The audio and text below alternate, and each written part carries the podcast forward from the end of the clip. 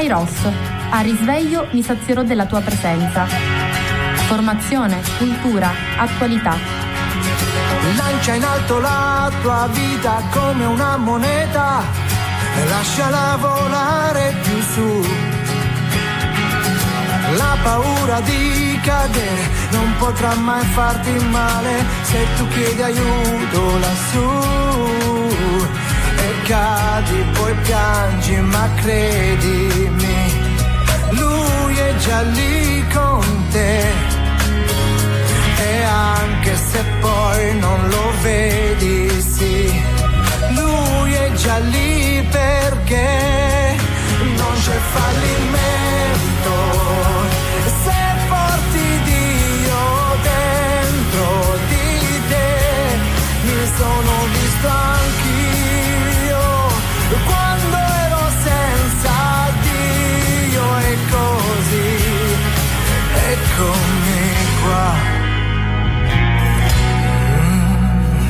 Buongiorno a tutti da Antonella dai microfoni di Radio Gemini. Oggi martedì 8 giugno una buona giornata a tutti, un saluto affettuoso alle mie amiche, alle persone che mi ascoltano, a chi sta sfaccendando. Siamo tutti presi dalle pulizie perché questa è Asimana di Gesù Nazaré. Lo dico insieme al nostro carissimo Vincenzo Scrudato, del quale fra poco vi leggerò un bellissimo scritto che ha pubblicato proprio stamattina su Facebook e che mi piace tanto. Però siccome stamattina ho un programma un pochettino diverso, lo rimando ad un altro momento. Un saluto affettuoso alla signora Rita, a Carmelina, a Nina, a tutte le persone che riescono ad ascoltare la radio, alle quali spero di fare un poco di compagnia. Un saluto a chi viaggia, a chi è sul posto di lavoro, un grazie e un saluto sempre molto affettuoso e riconoscente al mio direttore Francesco Lopresti. Questa mattina però voglio iniziare la nostra trasmissione leggendovi il bellissimo messaggio che il nostro nuovo arcivescovo Don Alessandro ha pronunciato ad Agrigento il giorno 3 giugno del 2021 appunto al termine della Santa Messa e dell'adorazione eucaristica in preparazione al Corpus Domini nella Basilica Cattedrale di Agrigento. Dice così Don Alessandro, fratelli e sorelle nel Signore, i misteri che in questi giorni celebriamo nella liturgia ci aiutano a leggere con uno sguardo di fede gli eventi che come Chiesa stiamo vivendo e a proiettarci con fiducia e realismo verso i passi che adesso siamo chiamati a compiere. Il mio avvicendamento a Monsignor Montenegro nella guida della nostra arcidiocesi durante la messa crismale, nella quale si manifesta la comunione dei presbiteri con il proprio vescovo, ci ha posto nel segno della tradizione vivente, nel segno vivente della tradizione ecclesiale, nella quale il Signore stesso, pastore e custode delle nostre anime, guida la Chiesa attraverso il ministero dei pastori, scelti fra gli uomini e per gli uomini, costituiti tali. Per questo mi presento ancora una volta a voi con molto timore e trepidazione, sapendo, come ho detto nel mio messaggio di saluto a Don Franco, che ciò che ricevo in consegna non mi appartiene perché è di colui che me lo affida, ma nello stesso tempo mi appartiene in forza del Ministero della Grazia che in suo nome sono chiamato a esercitare in vostro favore. Questo ministero trae la sua origine, il suo senso e la sua forza dal dono dello Spirito, che a Pentecoste ha inaugurato la missione della Chiesa e nel tempo la sospinge e la sorregge verso la pienezza del regno di Dio. Accolgo come un ulteriore segno per me e per voi il fatto che proprio alla vigilia di Pentecoste abbia ricevuto il mandato di accompagnarvi e condurvi, quale vostro nuovo vescovo, per un nuovo tratto di strada da percorrere insieme. Vorrei che tutti riprendessimo lo slancio, forti del compiu- cammino compiuto, aperti alle novità che lo Spirito continuerà a suggerirci e certi di poter contare sul suo aiuto, ma anche su quello che scambievolmente possiamo e dobbiamo offrirci gli uni gli altri, ciascuno per la sua parte. E vorrei che lo facessimo sempre più convinti di essere quella Chiesa della Misericordia che Don Franco, a conclusione del suo mandato in mezzo a noi, ci ha consegnato in eredità nell'omelia del 22 maggio scorso. Chiesa della libertà e della responsabilità, senza separazione e senza confini, dalle braccia spalancate e dalle porte scardinate, con la residenza nel Tempio e il domicilio sulla strada, che non aspetta ma che va incontro. Del resto è proprio questo apprendiamo e riceviamo dalla Trinità e dall'Eucaristia, su cui la vita e la missione della Chiesa si fondano e a cui le domeniche che seguono la Pentecoste ci invitano rispettivamente a volgere lo sguardo. La Trinità e l'Eucaristia ci parlano di un'unità che non è annullamento delle differenze e ripiegamento su se stessi, ma apertura all'alterità e integrazione della diversità. Ci parlano di un'unità che non è la somma di tanti pezzi divisi, ma il presupposto di una totalità nella quale ogni singola parte può essere veramente se stessa, distinguendosi e ponendosi in armonia con tutto il resto. Ma la Trinità e l'Eucaristia non ci raccontano soltanto il mistero di un Dio che vive di relazione e offre comunione. Ci raccontano anche il mistero dell'umanità e della creazione, che per noi hanno le dimensioni del nostro territorio e i tratti della nostra gente, i cui gemiti attendono di essere raccolti e redenti nella speranza.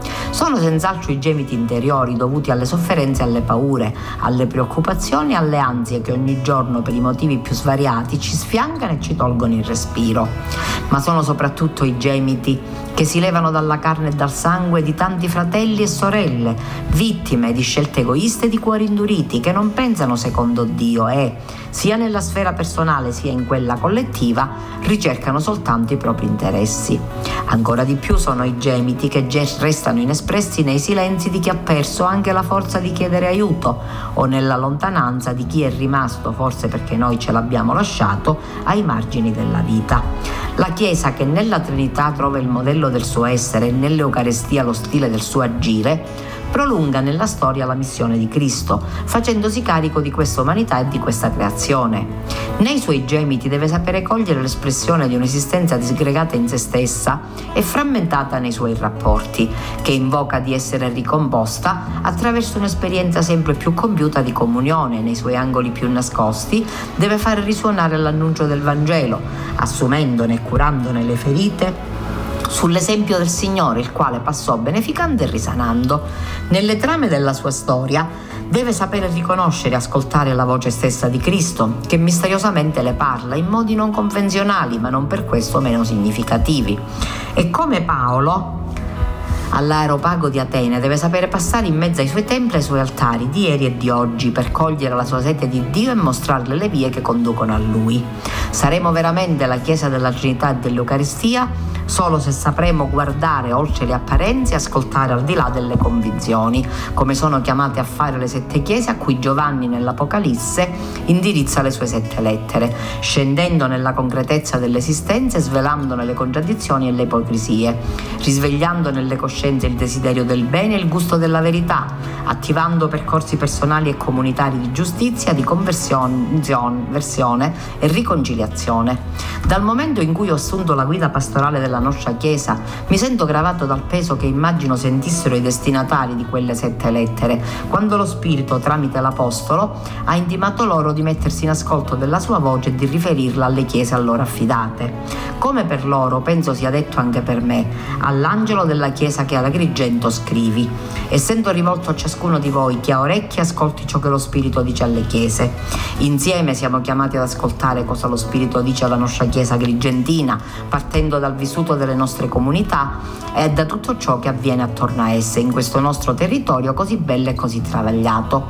Lo faremo in ogni occasione che ci prese- si presenterà, mettendoci in ascolto dei vicini e dei lontani, di chi accoglie la proposta di fede, di chi la rifiuta e di chi non ne ha alcun interesse, di chi sta bene e di chi sta male, di chi arriva nella nostra terra e di chi sente il bisogno di lasciarla. Lo faremo in particolare accogliendo l'invito del Santo Padre a prepararci alla sedicesima Assemblea Generale Ordinaria del Sinodo dei Vescovi, attraverso un itinerario ecclesiale che scandirà il cammino dei prossimi anni. Insieme alle arcidiocesi dell'Italia e del mondo avremo modo di riscoprire l'identità sinodale della Chiesa, che si realizza nella comunione, nella partecipazione e nella missione, secondo il tema del Sinodo. Ma soprattutto questo lo sperimenteremo mettendolo in pratica, condividendo l'esercizio di ascolto che tutta la Chiesa compirà in questi anni e rimodulando sulla base di questo esercizio e dei suoi esiti il progetto pastorale della nostra arcidiocesi. Lo Spirito ci dia il coraggio della profezia per leggere la storia con gli occhi di Dio e con questi occhi nuovi ciascuno impari a custodire l'unità dello Spirito, con la consapevolezza che solo Lui può vincere le nostre resistenze e fare di noi, di tutti noi, nessuno escluso, una cosa sola per mezzo del vincolo della pace. Fino a quando continueremo a illuderci di poter costruire l'unità con i nostri sforzi e con le nostre strategie, la ridurremo a compromessi più o meno stabili, ma sempre fragili e provvisori. È lo Spirito Santo che ci unisce gli uni agli altri in un solo corpo e un solo spirito, in un solo Signore, una sola fede, un solo battesimo, in un solo Dio e Padre di tutti che al di sopra di tutti opera per mezzo di tutti ed è presente in tutti. All'inizio di questo giatto di strada che percorreremo insieme, a tutti e a tutte auguro di comprendere e vivere tutto questo nella forza dello Spirito che ci è stato dato e che abita in noi. Lo auguro anche ai fratelli e alle sorelle dell'amministrazione apostolica del Sud Albania, insieme al loro vescovo, ai quali guardiamo con amicizia in attesa di poter consolidare ancora di più i nostri rapporti e formalizzare la cooperazione missionaria fra le nostre chiese. Vi affido e mi affido alla lunga schiera di santi e beati che nel tempo hanno impreziosito il volto della Chiesa Grigentina, a quelli di ieri e a quelli di oggi, fino a Rosario Angelo Rivatino, proclamato beato lo scorso 9 maggio. I vescovi di Sicilia, nel messaggio che hanno rivolto alle nostre chiese in occasione della, beatific- della sua beatificazione, lo hanno indicato come un modello nuovo e dirompente di santità e come tale lo propongo ancora una volta a me e a voi. Lui, che da profeta prima che da martire ha saputo guardare le piaghe della nostra terra, ascoltare il gemito degli oppressi e mettere a tacere l'arroganza degli oppressori, ci aiuti a vigilare con lucidità e lungimiranza, perché niente sfugga ai nostri occhi e alle nostre orecchie. Lui, che da martire in quanto profeta ha saputo contrapporre alla mentalità, alla mentalità mafiosa la logica del Vangelo e alla spirale dell'ingiustizia la pratica delle beatitudini, ci aiuti a ritrovare il coraggio della verità e della libertà, perché la nostra testimonianza sia credibile e porti ancora frutti di santità. Maria, donna del cenacolo e madre della Chiesa, ci indichi la via cammini al nostro fianco e sostenga i nostri passi. Corpus Domini 2021, Alessandro Damiano, Arcivescovo. Caro amico ti scrivo, così mi distraggo un po'. E siccome sei molto lontano, più forte ti scriverò. Da quando sei partito c'è una grossa novità. L'anno vecchio è finito ormai, ma qualcosa ancora qui non va.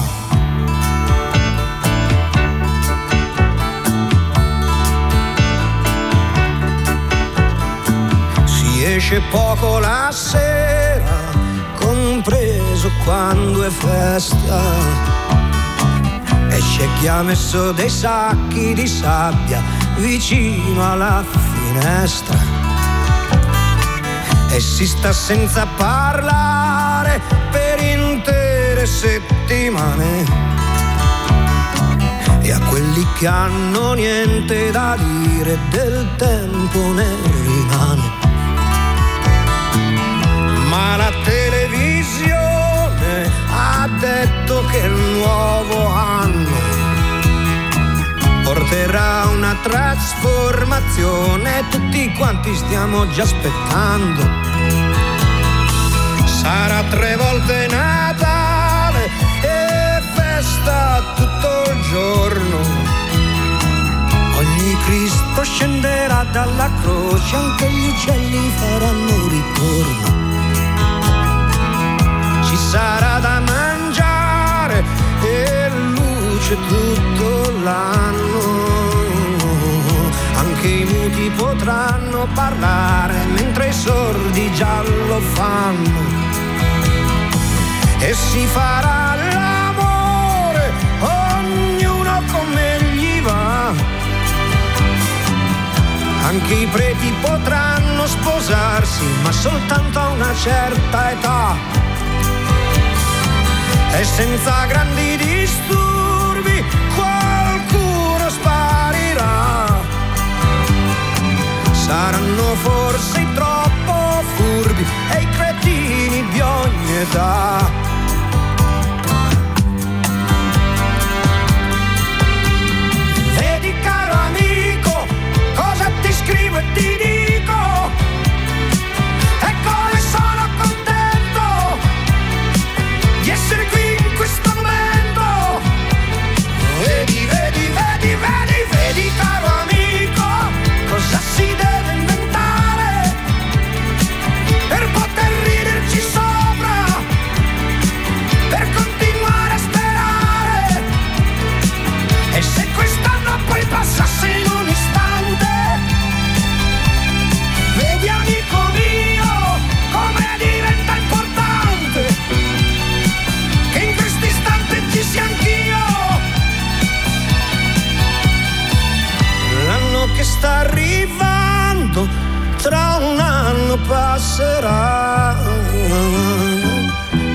mi sto preparando e questa la novità.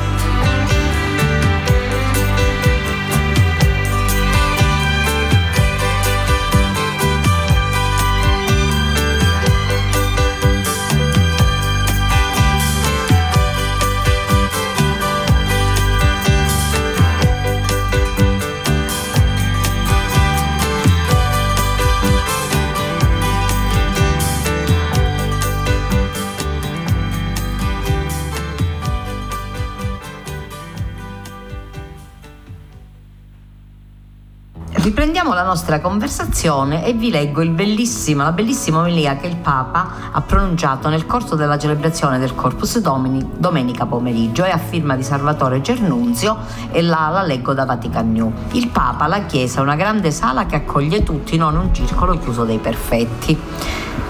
Francesco celebra la solennità del Corpus Domini all'altare della cattedra nella Basilica di San Pietro. Serve la sete di Dio, altrimenti anche le nostre celebrazioni sono aride. Il problema è che per molti oggi la sete di Dio si è estinta. Se davanti all'Eucaristia mancano lo stupore e l'adorazione, non c'è strada che ci porti al Signore, neppure ci sarà il sinodo. Ecco che un uomo senza nome, un padrone di casa, gli presta la sua camera più bella. Egli ha dato ciò che aveva di più grande, perché intorno al grande sacramento ci vuole tutto grande. Camera e cuore, parole e gesti. Richiama le parole di Don Primo Mazzolari, Papa Francesco, nella sua omelia per la solennità del Corpus Domini per prefigurare l'immagine di una chiesa che è una sala grande dalle porte aperte, dove tutti possono entrare. Non un circolo piccolo e chiuso, ma una comunità con le braccia spalancate e accogliente verso tutti. Una comunità dove dove si guarda all'Eucarestia con stupore e adorazione. Se manca quello, avverte il Papa, non c'è strada che ci porti al Signore, neppure ci sarà il Sinodo. La Chiesa deve essere una sala grande, afferma più riprese Francesco che anche quest'anno celebra l'altare della cattedra di San Pietro e non, ehm, non, nel tradizionale scenario del Sagrato di San Giovanni in Laterano con la processione fino a Santa Maria Maggiore, oppure in luoghi di periferia come era successo nel 2018 a Ostia e nel 2019 nel quartiere romano di Casalbertone. A loro e alle persone, alle centinaia di persone collegate alla celebrazione, il pontefice pone una domanda. Quando si avvicina qualcuno che è ferito, che ha sbagliato, che ha un percorso di vita diverso, la Chiesa è una sala grande per accoglierlo e condurlo alla gioia dell'incontro con Cristo.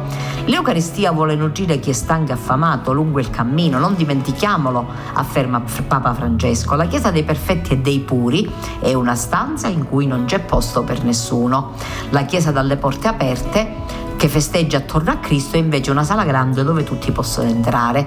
Quella della sala grande è una delle tre immagini proposte dal Vangelo della solennità che il pontefice usa come spunti di riflessione per la sua omelia. L'altra immagine è l'uomo che porta una brocca d'acqua, seguitelo, dice Gesù ai, ai suoi, a due discepoli invitati in città inviati in città perché dove li avrebbe condotti quell'uomo là si sarebbe celebrata la cena della Pasqua. Un uomo anonimo diventa guida per i discepoli, mentre la brocca d'acqua è segno di riconoscimento, dice il Papa, che fa pensare all'umanità assetata, sempre alla ricerca di una sorgente d'acqua che la disseti e la rigeneri. Tutti noi camminiamo nella vita con una brocca in mano, tutti noi, ognuno di noi ha sete di amore, di gioia, di una vita riuscita in un mondo più umano. E per questa sete l'acqua delle cose mondane mondane non serve, perché si tratta di una sete più profonda che solo Dio può soddisfare. Non possiamo farcela da soli, bisogna riconoscerla però questa sete di Dio per celebrare l'Eucaristia. Bisogna essere cioè consapevoli che non possiamo farcela da soli, ma abbiamo il bisogno di un cibo e di una bevanda di vita eterna che ci sostengono nel cammino. Il dramma di oggi, osserva il pontefice, è che spesso la sete si è estinta, si sono spente le domande su Dio, si è affevolito il desiderio di Lui, si fanno sempre più rari i cercatori di Dio. Dio non attira più perché non avvertiamo più la nostra sete profonda. La sete di Dio, rimarca il Papa, ci porta all'altare. Se manca le nostre celebrazioni diventano aride. Anche come Chiesa allora non può bastare il gruppetto dei soliti che si radunano per celebrare l'Eucarestia, a riconoscere, a risvegliare la sete di Dio e il desiderio del Vangelo. Francesco si sofferma quindi sull'immagine della sala grande arredata e già pronta per celebrare la cena pasquale. Una sala grande per un piccolo pezzo di pane. Dio si fa piccolo come un pezzo di pane e proprio per questo occorre un cuore grande per poterlo riconoscere, adorare e accogliere. La presenza di Dio è così umile, nascosta, talvolta invisibile, che ha bisogno di un cuore preparato, sveglio e accogliente per essere riconosciuta, rileva il Papa. Invece, se il nostro cuore non ha una grande sala, somiglia a un ripostiglio dove conserviamo con rimpianto le cose vecchie. Se somiglia a una soffitta dove abbiamo riposto da tempo il nostro entusiasmo e i nostri sogni, se somiglia a una stanza angusta, una stanza buia perché viviamo solo di noi stessi, dei nostri problemi e delle nostre amarezze, allora sarà impossibile riconoscere questa silenziosa e umile presenza di Dio. Ci vuole una sala grande che concretamente significa allargare il cuore, quindi uscire dalla dalla piccola stanza del nostro io ed entrare nel grande spazio dello stupore e dell'adorazione. Proprio lo stupore e l'adorazione, annota il Papa a braccio, è quello che ci manca tanto. Di tanti movimenti che noi facciamo per incontrarci, riunirci, insieme, pensare insieme alla nostra pastorale. Se manca questo, se manca lo stupore, l'adorazione, non c'è strada che ci porti al Signore. Neppure il sinodo ci dirà niente. Dio non chiede nulla, ma dona tutto. Infine una terza immagine, Gesù che spezza il pane cristiani, il gesto eucaristico per eccellenza, il gesto identitario della nostra fede, ma al contempo un gesto sconvolgente perché il figlio di Dio si fa agnello e si immola per donarci la vita. È il Signore che non spezza nessuno, ma spezza se stesso. È il Signore che non esige sacrifici, ma sacrifica se stesso. È il Signore che non chiede nulla, ma dona tutto. Questo amore siamo chiamati a viverlo per celebrare l'Eucarestia, perché rimarca il Papa Francesco, non puoi spezzare il pane della domenica se il tuo cuore è chiuso ai fratelli, non puoi mangiare questo pane se non dai il pane all'affamato, non puoi condividere questo pane se non condividi le sofferenze di chi è nel bisogno. Alla fine di tutto, anche delle nostre solenne liturgie eucaristiche, solo l'amore resterà. E fin da adesso le, nostre, da adesso le nostre Eucaristie trasformano il mondo nella misura in cui non ci lasciano, noi ci lasciamo trasformare e diventiamo pane spezzato per gli altri. Diventiamo una chiesa con la brocca in mano che risveglia la sete e porta l'acqua e dunque nell'amore per essere noi, noi, la sala spaziosa e ospitale dove tutti possano entrare e incontrare il Signore. Quindi in questa conclusione il Papa ci dice spalanchiamo il cuore nell'amore per essere noi la sala spaziosa e ospitale dove tutti possono entrare e incontrare il Signore. Spezziamo, spaziamo, spezziamo la nostra vita nella compassione e nella solidarietà perché il mondo veda attraverso di noi la grandezza dell'amore di Dio. Al termine della celebrazione è stato esposto il Santissimo Sacramento, il Papa e i fedeli presenti nella Basilica si sono, si sono soffermati per qualche minuto di adorazione silenziosa. Ecco perché ho voluto leggervi questo bellissimo eh, discorso del Papa, questa omelia bellissima proprio, mi è piaciuta tantissimo, mi ha toccato tanto, l'ho ascoltato eh, diciamo in diretta perché potuto, ero a casa e quindi ho ascoltato questa, questa celebrazione del Santo Padre e mi ha colpito molto. E riflettevo e pensavo l'Eucarestia ai tempi, la festa del Corpus Domini ai tempi del Covid. Noi abbiamo visto, ehm, ci siamo soffermati la settimana scorsa proprio a riflettere sulla, sul Corpus Domini, su questa festa così importante che è nata moltissimo tempo fa, però nello stesso tempo stiamo vivendo vivendo già da due anni quella che era la processione per eccellenza, la processione del Corpus Domini, la più bella, la più celebrata, quella che ci riempiva di gioia, da due anni non possiamo viverla. E mi chiedo e vi chiedo, Non vorrà forse il Signore richiamare la nostra attenzione sull'interiorità, su questo fatto che è vero che Gesù passa per le strade in, sotto le specie eucaristiche e la gente lo può vedere, però nel momento in cui non è possibile questo perché c'è la pandemia e non possiamo fare la processione, non sarà che il Signore vuole che a testimoniare questo Gesù Cristo, questa Eucaristia, questo Cristo che è morto per noi, che si è spezzato per noi, che si è fatto pane perché noi potessimo mangiarlo, nutrirci di Lui e Lui si trasforma in noi e noi in Lui, perché se uno mangia un cibo, questo cibo diventa sangue e carne, quindi se noi ci mangiamo il corpo e il sangue di Gesù Cristo, la natura di Gesù Cristo si comunica a noi. Allora non sarà questo il senso di questi, di questi due corpus domini vissuti così? Lascio a voi questa domanda. E voglio continuare leggendovi quanto il Papa ha detto ieri all'Angelus. Fragilità e forza, amore e tradimento, peccato e misericordia. Papa Francesco nella catechesi all'Angelus in piazza San Pietro si sofferma su questi aspetti parlando sulla, della solennità del corpo e sangue di Cristo, il Corpus Domini e del racconto dell'ultima cena con l'istituzione dell'Eucarestia, il sacramento più grande, il pane di vita. L'Eucarestia guarisce perché unisce a Gesù, ci fa assimilare il suo modo di vivere, la sua capacità di spezzarsi e donarsi ai fratelli, di rispondere al male col bene. Ci dona il coraggio di uscire da noi stessi e di chinarci con amore verso la fragilità altrui, come fa Dio con noi. Questa è la logica dell'Eucarestia, riceviamo Gesù che ci ama e sana le nostre ferite per amare gli altri e aiutarli nella loro fragilità. Una logica nuova che Francesco ritrova in quel gesto umile di dono e di condivisione, che porta Gesù a non dare pane in abbondanza abbondanza per sfamare le folle, ma ad offrire se stesso. In questo modo Gesù, afferma il Papa, ci mostra che il traguardo della vita sta nel donarsi, che la cosa più grande è servire e noi ritroviamo oggi la grandezza di Dio in un pezzetto di pane, in una fragilità che trabocca amore e condivisione. Nell'Eucaristia la fragilità è la forza, forza dell'amore che si fa piccolo per poter essere accolto e non temuto, forza dell'amore che si spezza e si divide per nutrire e dare vita, forza dell'amore che si frammenta per riunirci tutti noi in unità. Un amore che si rafforza, che rafforza chi è donato e chi ha sbagliato. Nel tradimento del discepolo, il dolore più grande per chi ama in quell'abisso profondo, Gesù non punisce, ma dona misericordia. Quando riceviamo l'Eucaristia, Gesù stesso lo, lo fa lo stesso con noi, ci conosce, sa che siamo peccatori e sbagliamo tanto, ma non rinuncia a unire la sua vita alla nostra, sa che ne abbiamo bisogno perché l'Eucaristia non è il premio dei santi, ma il pane dei peccatori. Per questo ci esorta non, pa- non abbiate paura, prendete e mangiate. In quel pane c'è il senso nuovo alle nostre fragilità. Gesù ci dice che siamo preziosi, ci ripete che la sua misericordia non ha paura delle nostre miserie e soprattutto ci guarisce con amore da quelle fragilità che da soli non possiamo risanare. Quali fragilità? Pensiamo, quella di provare il risentimento verso chi ci ha fatto del male, da questo da soli non possiamo guarire, quella di prendere le distanze dagli altri isolarci in noi stessi, da quella da soli non non possiamo guarire, quella di piangerci addosso e lamentarci senza trovare pace. Anche da questa noi da soli non possiamo guarire. È Lui che ci guarisce con la sua presenza, con il suo pane, con l'Eucarestia. L'Eucarestia è farmaco efficace di queste chiusure.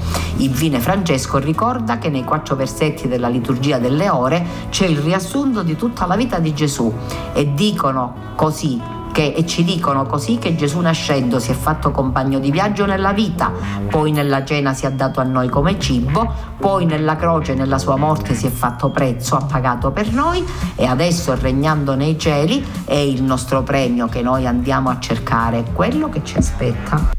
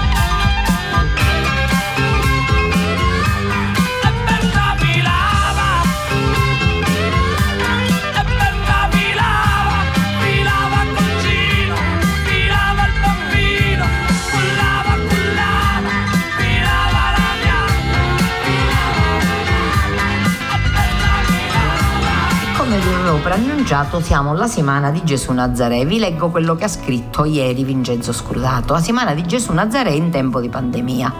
Che settimana di festa sarà senza il carro trionfale svettante tra la folla e le case? Che festa sarà senza l'entusiasmo che ogni anno anima la piazza, il corso a banchine, quacciucanti e brulicanti di paesani e forestieri? Chi Gesù Nazaré sarà senza scruscio di grangasci, rullo di tamburi, bre bre, senza tonfu di mascuna? Che domenica sarà senza la fila interminabile di graziati scanti e imprecisioni con torci lunghi e tuerti come il destino? Che festa sarà senza sciavolo di cubaita, nucidi americani, luminarie che addumano e astutano, campanelli che incitano la forza trainante del popolo? Che festa sarà? Sarà una festa stupenda, memorabile. Non potremo fare acchiane e scinni col carro stretti alla corda, idealmente mischiati alle bande musicali rivali a pop e a prua. Ma che serve se su quella barca in tempesta tutti ci siamo salvati, aggrappati all'albero maestoso della croce? Non potremo portare il Nazareno in processione, straordinaria per le vie della città, così come avviene per ogni anniversario. C'è bisogno, Gesù Nazaré, questa città è Cammarata Vidè, le ha visitate, un c'è bisogno, Gesù Nazaré, questa città è Cammarata Vidè, le ha visitate casa per casa, nel suo immenso abbraccio, e le ha benedette, protette dal virus, con lo sguardo benigno. Chi non ha affari da banna, dei tamburi, dei botti, quando il nostro cuore intona dal suo formarsi nel seno materno l'inno della riconoscenza. Se si potesse leggere nel cuore di San Giovannesi, in tutti si troverebbe scritto il nome di Gesù Nazareno, come un'eredità che non si consuma ma cresce. A cosa servono le dimostrazioni esterne, vuote di una fede occasionale, fanatica, idolatra, quando al nome e al ricordo di Gesù Nazareno e della sua festa tutti abbiamo un sussulto somigliante a un palpito d'amore, tutti serbiamo il ricordo di una grazia, di un favore, di un miracolo, tutti vicini e lontani, te sempre invochiamo. A che servono gli adori? Non rustino più picca sotizza, i suoni, le luci, se possiamo rivivere nel segreto della memoria più grata, nelle pieghe nascoste dell'intimo, nella camera dei ricordi, attendendo e sperando un avvenire felice. Sentinella, quanto resta della notte? spunterà il giorno radioso della festa, più San Giovannisi e Cammaratisi, nella bocca parlante di Gesù Nazaré. Mi sembra di scorgere un zi e sarà la seconda domenica di giugno di quest'anno, giorno 13, e sarà festa, o stesso, nonostante il Covid. La nostra mente, le nostre forze, il nostro cuore ringrazierà perché Gesù Nazaré è ranni, è vivo e noi con lui. Viva Gesù Nazaré, Signore della nostra storia. Buona settimana di Gesù Nazaré ai paesani e a devoti tutti. E già mi veni di chiangere. Grazie Vincenzo, sei eccezionale, sei veramente una forza della natura, una eccellenza del nostro territorio e ti ringrazio tantissimo perché ci dai sempre delle belle notizie, ci racconti sempre cose stupende e voglio leggervi un'altra cosa che ha detto, che ha scritto Vincenzo e l'ha scritto già l'anno scorso, forse ve l'ho letto, ma mi piace rileggerla, che riguarda un miracolo eucaristico che è accaduto a Cammarata. Un miracolo eucaristico dimenticato a Cammarata perché nel giorno del Corpus Domini non passa inosservato. Alla matrice di Cammarata era stata rubata la pisside preziosa e i ladri scappando giunti al di là del vallone scavarono una buca e vi rovesciarono le ostie. L'indomani la gente che passava notò uno sciame di api che vi girava senza posarsi mai, fu scavato e si ritrovarono le ostie che vennero portate in chiesa. A ricordo sorse l'edicola. Questa cappellina che si trova in capo a costa, sopra la costa, in un viottolo poco frequentato che delimita il territorio di Cammarata da quello sangiovannese, sostituisce una grande croce di legno postavi all'inizio del Novecento. Risale a tempi molto antichi e secondo il racconto di una vecchia, Maria Vitaliana, Monsignor De Gregorio, testimonia il luogo esatto del miracolo eucaristico dimenticato. Nella nicchia custodisce un bellissimo dipinto su ardesia della Madonna del Rosario con San Domenico e Santa Caterina. La ricordavano incerti per averla vista una sola volta, ne confermavano, la ricordavamo, ne confermavano l'esistenza i racconti di Don Ciccino La Placa che avrebbe voluto rappresentare l'episodio in una delle tele del soffitto della chiesa di Santa Lucia. Ripercorrere quella trazzera, scoprire inaspettatamente il pilone dopo 30 anni almeno, alla vigilia del Corpus Domini, mentre conversavamo del giovane Carlo Acutis innamorato dell'Eucarestia, è stato il passaggio più bello ed emozionante della giornata di ieri. È giustificabile che si conosca, se si conosce la grande storia, i momenti straordinari della città dell'arte, gli eventi importanti della nazione, ma non si può ignorare la propria storia, i frammenti anche minimi, muddicheggi della vita paesana. Grandi cose non avvengono in un piccolo paese, ma fattarie di umani, sì, e della stessa natura dei grandi avvenimenti. Lo testimoniano i nomi di strade, quartieri, contrade, archivi, le pietre seppur cadute e sconnesse. A noi il dovere di non lasciare disperdere il patrimonio ricevuto in eredità e non ancora del tutto delapidato. Questo Vincenzo lo scriveva l'anno scorso e io ho voluto ripo- ripetervelo quest'anno proprio perché sono innamorata di sti multicheddi, cioè di questi piccoli frammenti di vita di questi piccoli momenti di storia nostra, del nostro paese che sono fondamentali, che non sono cose marginali, non sono assolutamente cose che devono passare inosservate la storia, diceva Vincenzo, parafrasando anche Monsignor De Gregorio, perché questo era un concetto a lui molto caro e io mi ispiro sempre a Monsignore, voi lo sapete, per me è importantissimo il rapporto con Monsignor De Gregorio in quanto lo ritengo il più lustre storico del nostro territorio e quindi mm, traggo ispirazione sempre da tutto ciò che dico che abbia a che fare con la storia dai suoi scritti. E da quello che sono riuscita a imparare da lui, poco per la verità, però quel poco che mi ha dato lo, lo cerco di farlo fruttare. Allora spero e mi auguro di poter andare un giorno a questa, non sono potuta andare mai a questa edicola, spero di poterlo fare, di parlarvene anche più approfonditamente. Spero anche di fare pressioni sul, al, al clero di Cammarata perché si possa rivedere un pochettino questo luogo e magari ridargli l'importanza che meriterebbe di avere. E mi piace continuare a parlare della festa di Gesù Nazareno che si avvicina, del fatto che io mi sto preparando da buona cambaratese che abita a San Giovanni, perdonatemi ma questa è la mia situazione, e che Gesù Nazareno lo porta nel cuore perché i miei genitori, entrambi cambaratesi, mio padre Chiazzaluoro e mia madre Mastiota, e abitavamo al centro di Cammarata, quindi riuniamo tutti i quartieri, avevamo una grande devozione per Gesù Nazareno e sempre si veniva a San Giovanni a fare un viaggio Gesù Nazareno, anche da piccolina. E allora c'era tutto un rituale di pulizia pulizie di casa che io sto portando avanti, mi piace farlo perché questo mi aiuta a vivere bene la festa, a prepararmi anche interiormente, la preparazione serve e nello stesso tempo mi, sto, mi, voglio dilettare anche dei piatti tipici perché nella mia famiglia si usava, io l'ho, l'ho, riportato nella famiglia, diciamo si usava nella mia famiglia di origine e lo faccio ancora, che la prima salsa di pomodoro fresco veniva fatta il giorno di, la domenica di Gesù Nazareno e quindi domenica avremo pasta di casa e salsa di pomodoro e le prime melenzane fritte. E poi la, eh, il secondo sarà quello che sarà perché i bambini hanno preferenze diverse, non c'è una regola anche se la ricetta prevederebbe il ragù di carne nei San Giovannesi da un'indagine che ho svolto negli anni passati ho avuto notizia che il pranzo tipico del San Giovannese il giorno di Gesù Nazareno è il ragù. E poi l'immancabile cubaita la cubaita, il cui nome arabo è già tutto un progetto, è un dolce molto importante nella cucina siciliana. Vi do la ricetta di mia suocera, che mi piace sempre ricordare anche perché era bravissima nel fare la cubaita. 500 g di mandorle sgusciate, 300 g di zucchero, 3 cucchiai di miele mezzo bicchiere di acqua. Si mette sul fuoco lo zucchero fino a quando la, eh, si mette sul fuoco insieme mia suocera lo metteva, c'è chi lo fa separatamente, ma mia suocera faceva così, metteva in un'unica padella capace lo, la, lo zucchero, il miele, l'acqua e le mandorle e le faceva cuocere mescolando continuamente fino a quando la mandorla non risultava brustolita. Dopodiché versava questo composto su un piano, un, un, un tagliere di, di, legno o qualcosa di marmo, insomma qualche cosa che possa avere anche, che non possa farlo attaccare e metteva dell'olio sul marmo proprio per non farlo attaccare, spianava questa cubaita e faceva la forma tradizionale del torrone.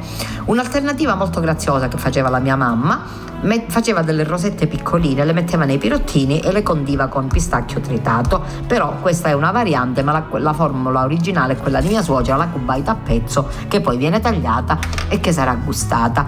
Perché vi dico questo? Perché sapete che ho un grande amore per le tradizioni e perché come diceva Vincenzo e come vi ripeto ulteriormente non mi importa se sono ripetitiva La storia la facciamo noi anche con queste piccole cose, anche con queste piccole questi musicheddi, anche col fatto che quest'anno ci sarà una preparazione molto seria e importante a Gesù Nazareno perché già ieri sera si è iniziata alle 19.30 ogni sera celebrazione eucaristica in Chiesa Madre. Ieri sera sono stati presenti i sanitari per ringraziarli anche di quanto hanno svolto.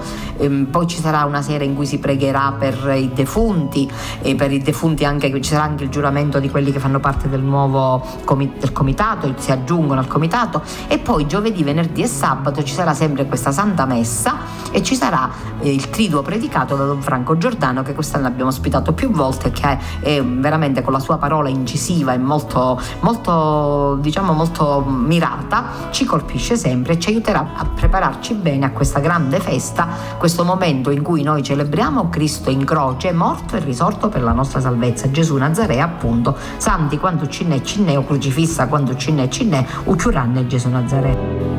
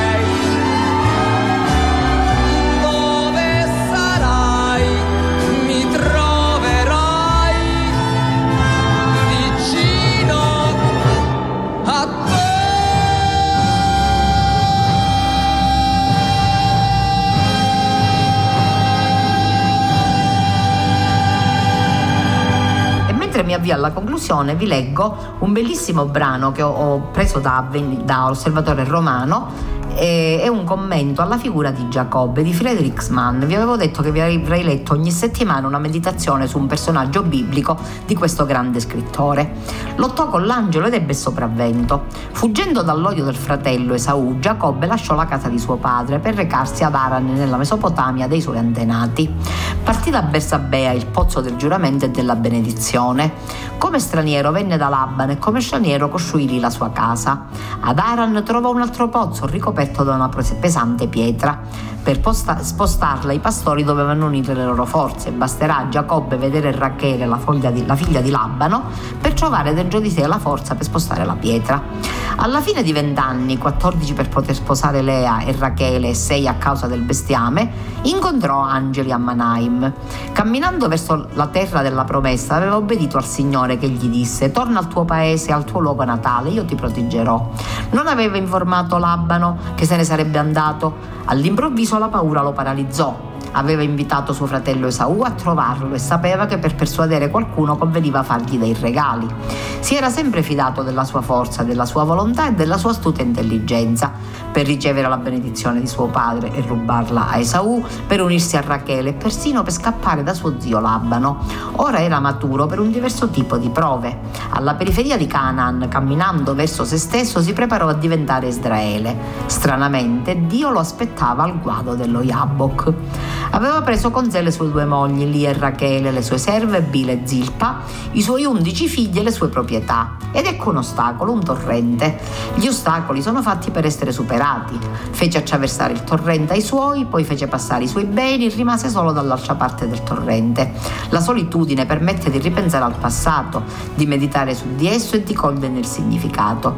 E se questo viaggio fosse quello della morte? Prima di affrontare suo fratello, Giacobbe doveva isolarsi è solo che doveva affrontare l'avversario, da solo e con le mani nude. Non si trattava solo di spostarsi da una località geografica all'altra, da una sponda all'altra dello Yabok. Non si trattava solo di passare dalla notte al giorno, si trattava di passare da un'identità all'altra, dall'uomo, Giacobbe, al veggente Israele, e questo nella notte più buia. Ecco un uomo che lottava con lui. Combatteva fino all'alba e si rifiutava nonostante tutto di lasciarlo andare, finché questo sconosciuto non lo avesse benedetto. L'uomo e Dio litigavano molto spesso nella Bibbia, ma era raro che venissero a combattere corpo a corpo. Era quindi Dio che appariva all'improvviso sulla sponde dello Yabok.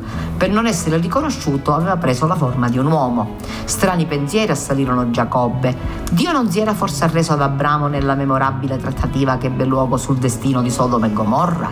Dio doveva benedirlo a tutti i costi perché lo aveva maledetto per il modo fraudolento in cui aveva ottenuto la benedizione di Isacco. Dio Dio doveva revocare la sentenza contro di lui e benedirla. Altri pensieri gli vennero in mente. Ho passato molto tempo a immaginare stratagemmi per ingannare mio padre, mio fratello e mio suocero. È vero, sono stato ingannatore. Ho comprato la primogenitura di Esaù per un piatto di lenticchie. Ho usurpato la benedizione promessa al mio fratello e ho rubato parte dei beni a mio suocero. Quando il, ulcerato, quando il mio fratello ulcerato mandò contro di me 400 uomini, tremai di paura e pregai pregai Dio di risparmiarmi. A Bethel avevo visto una scala che saliva fino ai cieli aperti e Dio mi aveva rivelato attraverso questo sogno il dono della terra di Canaan. Quando sono partito in esilio per sfuggire all'ira di mio fratello che mi aveva ceduto la primogenitura, ho avuto la gioia di incontrare a casa di mio zio Labano la pastorella Rachele Anche se sono stato ingannato da Labano che prima mi ha dato Lia, ho accettato di lavorare sette anni per avere Rachele come moglie. L'intera storia biblica è stata rovinata da quando Adamo fu cacciato dal paradiso, da quando Caino ucciso suo fratello. Fino a poco fa ero in esilio. Quando queste separazioni diventeranno riparazioni? L'astuzia dello sconosciuto che mi ha lussato il femore non si rivelò decisiva. Eppure è stato lui a chiedermi come ti chiami. Non ho avuto difficoltà a rispondergli. È il vincitore che ha il diritto di chiedere al perdente il suo nome. Non è stato contro l'uomo che ho combattuto, ma contro Dio stesso. Sì, ho visto Elohim faccia a faccia, il mio essere è stato aiutato. In questa lotta notturna il mio nome è stato cambiato, ora mi chiamo Israele. Fammi sapere il tuo nome per favore, ho chiesto all'angelo, ma lui ha risposto, perché chiedi il mio nome? E lui mi ha benedetto. La benedizione mi fu data dopo una lotta, non c'era bisogno di trucchi o di inganni. Non sarai più chiamato Giacobbe, ma Israele, perché hai combattuto contro Elohim.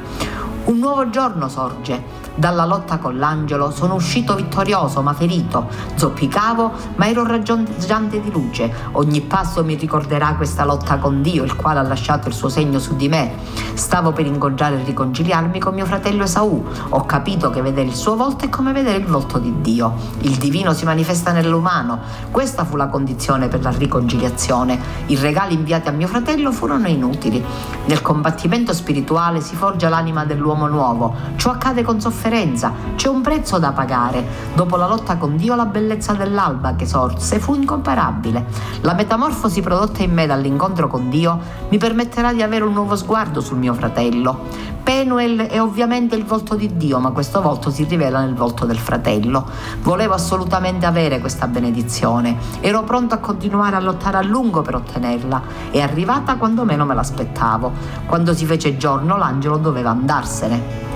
Per ricevere la benedizione bisogna cercare, lottare, combattere con Dio. Non solo ho ereditato la benedizione, ma ho ereditato un colpo all'anca. Non si esce indenni da un autentico contatto con Dio. L'imperfezione non è un ostacolo alla benedizione, al contrario, ricorda la debolezza e l'infinito bisogno che avevo del perdono. È nella mia debolezza che si realizzò la forza di Dio ed è vero, è nella debolezza riconosciuta che si trovano le più grandi benedizioni di Dio. La luce irruppe nella notte, le nostre nostre notti oscure. Gesù le ha conosciute, le sentiva anche acutamente e Dio non lo abbandonò da quando gli fu data la luce della risurrezione all'alba. Il grande amore di Dio per l'uomo e la sua debolezza gli hanno fatto perdere la sua battaglia. Ecco, con questo bellissimo brano che descrive il nostro patriarca Giacobbe, un personaggio molto importante nella Bibbia, ma descrive l'uomo, ciascuno di noi che lotta con Dio ed esce vincitore perché Dio non lo abbandona, anzi lo abbraccia e gli cambia il nome perché l'incontro con Dio ci cambia la vita. Mi accingo a salutarvi, a invitarvi a vivere bene questa bella settimana di Gesù Nazaré. Vi do appuntamento a venerdì alla stessa ora sulle frequenze di Radio Gemini. Vi invito ad ascoltare la nostra radio. Grazie a tutte da Antonella. Kairos. A risveglio mi sazierò della tua presenza. Formazione, cultura, attualità. Lancia in alto la tua vita come una moneta e lasciala volare più su.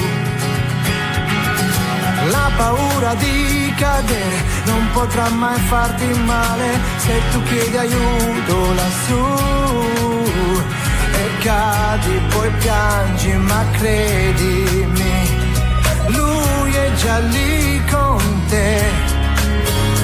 E anche se poi non lo vedi, sì, lui è già lì perché non c'è fallimento.